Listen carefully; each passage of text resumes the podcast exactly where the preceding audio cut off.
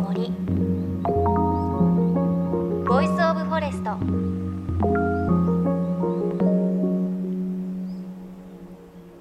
おはようございます。高橋真理恵です。この番組全国で放送がされていますが今回の九州地方の大雨による被害というもの本当にあの映像を見ているだけでも心が痛くなりますし本当に被害に遭われた方には心からお見舞いを申し上げます。あのこの番組でもそうなんですが九州地方本当によく取材に行かせていただいて大分県や熊本県福岡県ですとかこの番組森をテーマにしているのでそういったところの自然についても取材をさせていただいて本当に思い出がたくさんある場所ですしきっとあのお聞きの方の中でもご親戚がいらっしゃったり、ね、思い入れがあったり多くの方がこう心をね痛めているかなという感じがします。本当にあの今回の大雨被害を見ても日本の雨の降り方っていうのがね変わってきていますよね。この先台風というのも来ますし今私たちができるのは本当に水害というものに備えること今できることをしっかりやるということなのかなという感じがします。きっと今あの九州地方でお聞きの方大変な状況の中でね片付けをされていたりそういった時間の中もしかしたら耳を傾けてくださってる方もいらっしゃるかと思います。少しでも気持ちが楽になるようなちょっと楽しい時間が過ごせるようなそんな放送になったらいいなというふうに思って今日はお伝えしていきたいと思います。JFN38 曲を結んでお送りしていきます。命の森 Voice of Forest。今週はですねちょっと変わった生き物に恋をしてしまった方にお話を伺っていきます。生き物の名前はガラパゴスバットフィッシュと言います。世界で唯一南米エクアドル沖にある世界遺産ガラパゴス諸島にしかいないお魚なんです。でこの生き物に一目惚れをしてしまい自らのニックネームをバットフィッシャーアキコとしてしまったのが今週のゲストです。ダーウィンの進化論でも知られるガラパゴスの不思議な生き物のお話いろいろ伺っていきます。JFN38 曲をネットしてお送りしていきます。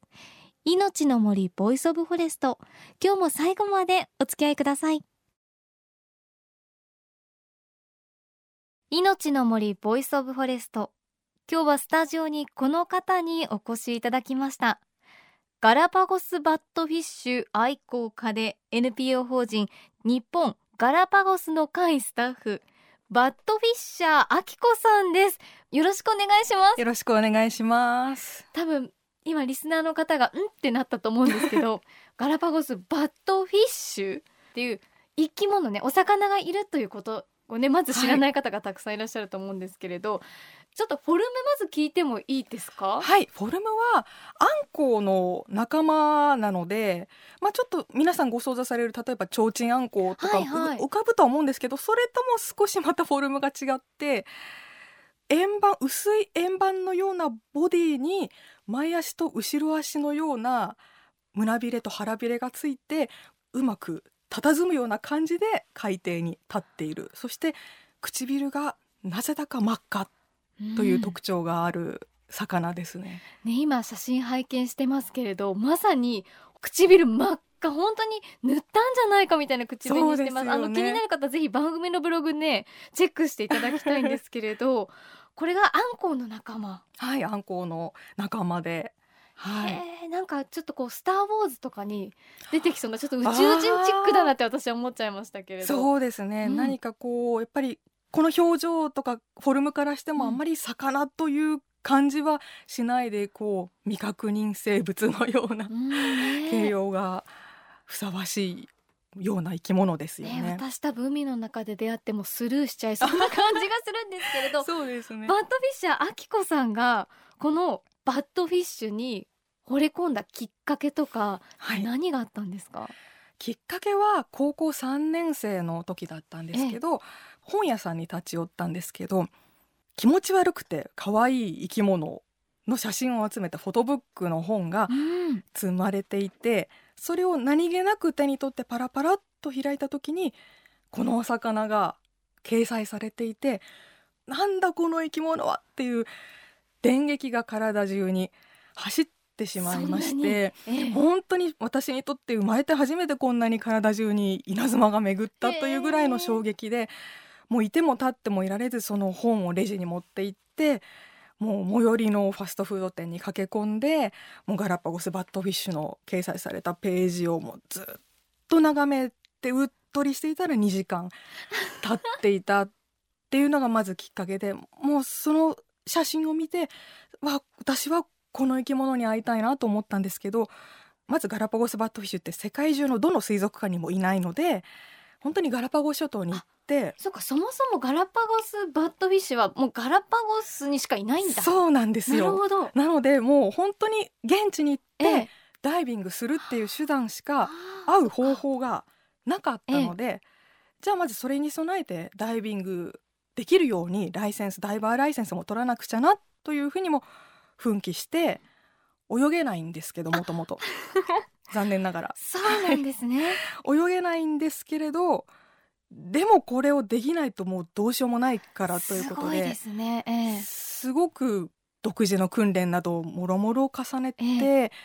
なんとかしてライセンスを取得することにこぎつけまして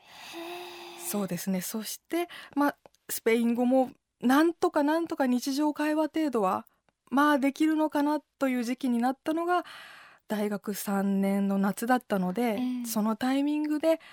行こうと至ったんですね。南米のエクアドルへ満を持して満を持して。行かれ無事にですねガラパゴス諸島に到着しまして、えー、でまず最初にダイビングセンターに行って私はガラパゴスバットフィッシュに会いたいんだというふうに言ったら、まあ、受付の人々が「は」というような微妙なリアクションを受けつつダイビングツアーに参加しまして潜りまして無事に本当に初回ですね1回目のダイビングでいたんですよ。会えたんですね。もうその瞬間のことは忘れられないというか何と言うんでしょう。いたというより落ちてる。っていう感じで。どういうことですか？魚だったらこう泳いで。ピンピンと泳いでいる、うん、ああいるいるいるみたいな感じに、うん、あのな熊の実探すみたいな。そうですね、そうです。ああ動いてる動いてる。いるね。っていうのではなくこの魚の場合は本当に海底の砂地にただ立っている状態なので、動いてないんですよ。なのでこう落とし物がそのまんまなんか落ちてんなみたいな。落ちてんなっていう状態でいるのでこうお落ちてるという発見の状態ですよね。で私ももうそれでガイドと一緒に駆け寄って、うわいいこれだよこれっていう感じで近寄るんですけどもう相手は非常に冷静沈着でほとんど動かないですよね。それでもなおじっとそこに鎮座しているような形でまずその初めてガラパゴスに行った大学3年の時には夏休みを利用して1ヶ月滞在していたので、はい、もう可能な限り出会いたいと思ってもうガラパゴスバットフィッシュが見られるとされているダイビングポイントに船が出る日は皆勤賞レベルで参加をしてあり地獄状態ですよね。もう見れば見るほど深みにはまって二度と抜け出せないといういやその何回もこう会いに行っているバトフィッシュの不思議なこう特徴とかこんな面白いところあるんだよっていうところあります？そうですね。まず魚なのに泳ぎが苦手。私のようなものが鼻息荒くしながらカメラを抱えて近寄るじゃないですか。でもめちゃくちゃ写真撮ってくるのにせいぜいこうちょっと後ずさり。してあ困ったななんだよ。っていう感じで泳ぐんですよ。あついに泳いだと思っても、うん、遅くって簡単に前方に回り込めてしまうんですね。で私がこう回り込むと彼はまた絶望したかのように立ち止まり諦めてすぐ着地をしてみたいな本当にその程度の動きの魚っていうのがやっぱりまずすごく不思議で私自身も見た別の光景でバットフィッシュを探してダイビングガイドと一緒に泳いでいる時に動かないので彼らは、えー、佇んで佇んでいるので、はい、逆にそうだと見つけづらいんですね。動いてるとちょろちょろしてるとあそこにいるってわかるんですけど動かないのでなんか岩とか石とかと同化してる状態で、えー、本当にガイドプロのガイドでさえも見落としてしまうことがあって一度こう縦一列で先頭にガイドがいて後ろに私がいるっていう状態で泳いでいる時にあいるいるそこにって思ったらガイドが見逃したんですよ。はいはい、見逃してその佇んでいるガラパゴスバットウィッシュの横をスーッと泳いでいってしまってあーと思ったらこうガイドが通過する際に足ひれフィンこうバタバタバタさせて泳いでるので、うんはい、そうすると砂が巻き上げられるんですけどふわーっと。それと一緒にあのクリスマスのシーズンにスノードームってあるじゃないですか、うん、こうふーって振るとふわーって雪のキラキラのが舞い上がるっていうあれの現象と同じように巻き上げられた砂と一緒にガラパゴスバットフィッシュがふわーっと舞い上がって水中で1回転して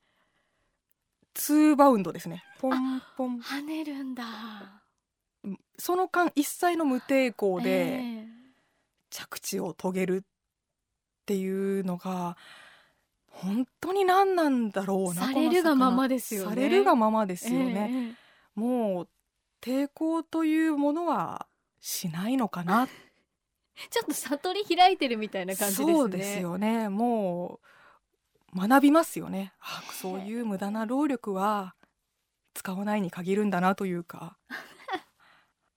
まだまだねお話が聞きたいことがたくさんあるので、はい、ちょっと来週もバットフィッシャーあきこさんのバットフィッシュ愛をお伺いしていきたいんですがいいですか？はいぜひよろしくお願いします、はい、来週もよろしくお願いします。はい。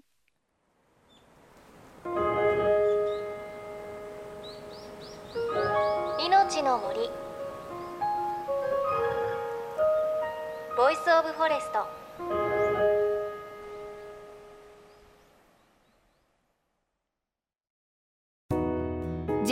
JFN38局では東日本大震災で被災した沿岸部や全国の震災による津波被害が予測される地域に津波から命を守る森の防潮堤を作る鎮守の森のプロジェクトを支援する募金を受け付けています。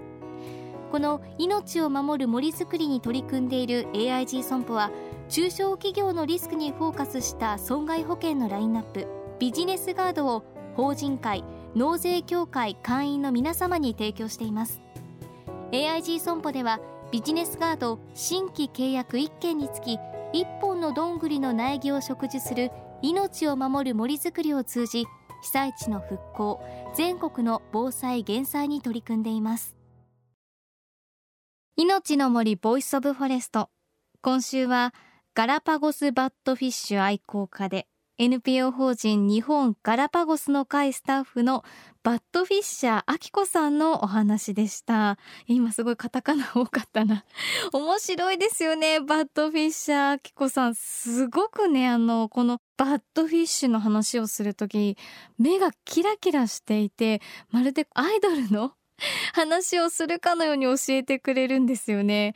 ねだって高校3年生の時に本屋さんの写真で出会ったバッドフィッシュに見せられ泳げなかったのにダイビングのライセンスまで取ってでスペイン語まで話せるようにして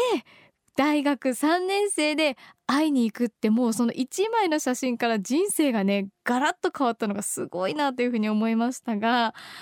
バッドフィッシャーあきこさんお話にもありましたがもともと金槌で水がねこう顔にかかるのも嫌なぐらいだったそうなんですよ。でもやっぱりバッドフィッシュに会うためにはダイビングをできるようにならないといけないということで独自の訓練をされたそうでそれが